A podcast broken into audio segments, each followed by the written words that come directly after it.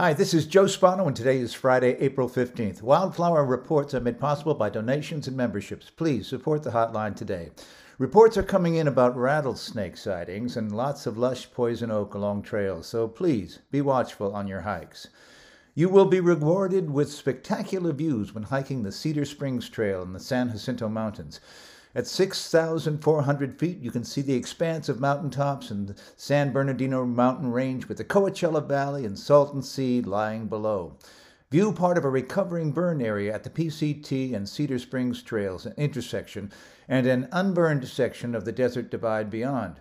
Along this trail are vast stands of Eastwood's manzanita in flower. Bursting forth with clusters of bright yellow flowers are barberry in full glory. Wildflowers are just beginning at this elevation. Patches of the pale blue Davidson's Phacelia are a common sight.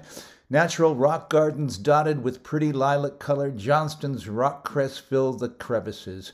Look for Coulter's lupin, goosefoot violet, and pink mountain phlox as well. The east and west ridge trails along Casper's Wilderness Park in Orange County has splendid Mariposa lilies dotting the trail edges and hillsides with their subtle pink lavender color. Southern monkeyflower is in prime bloom and ablaze with orange red blooms.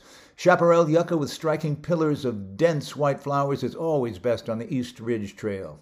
Two additional beauties that arise from bulbs this year and every year at this time can be spotted about.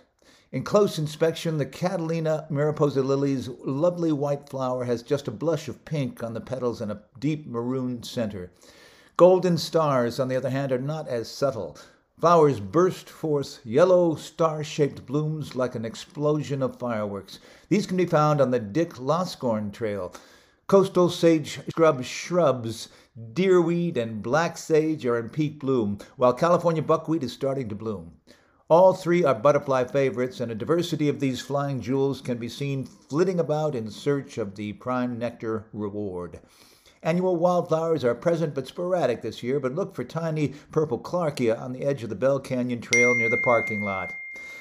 The report last week of wildflowers on Figueroa Mountain northeast of Los Olivos is still good, and you might take a trip to see them.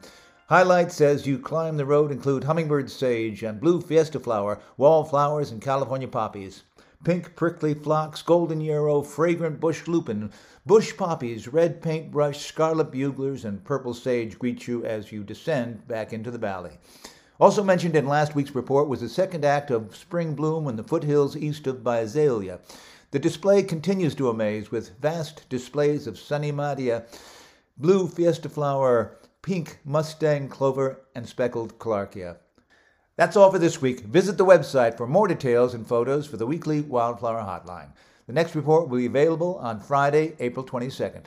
The 2022 Native Plant Garden Tour takes place on April 23rd and 24th. Highlights include 10 new gardens. Find more information and registration details at theodorepayne.org.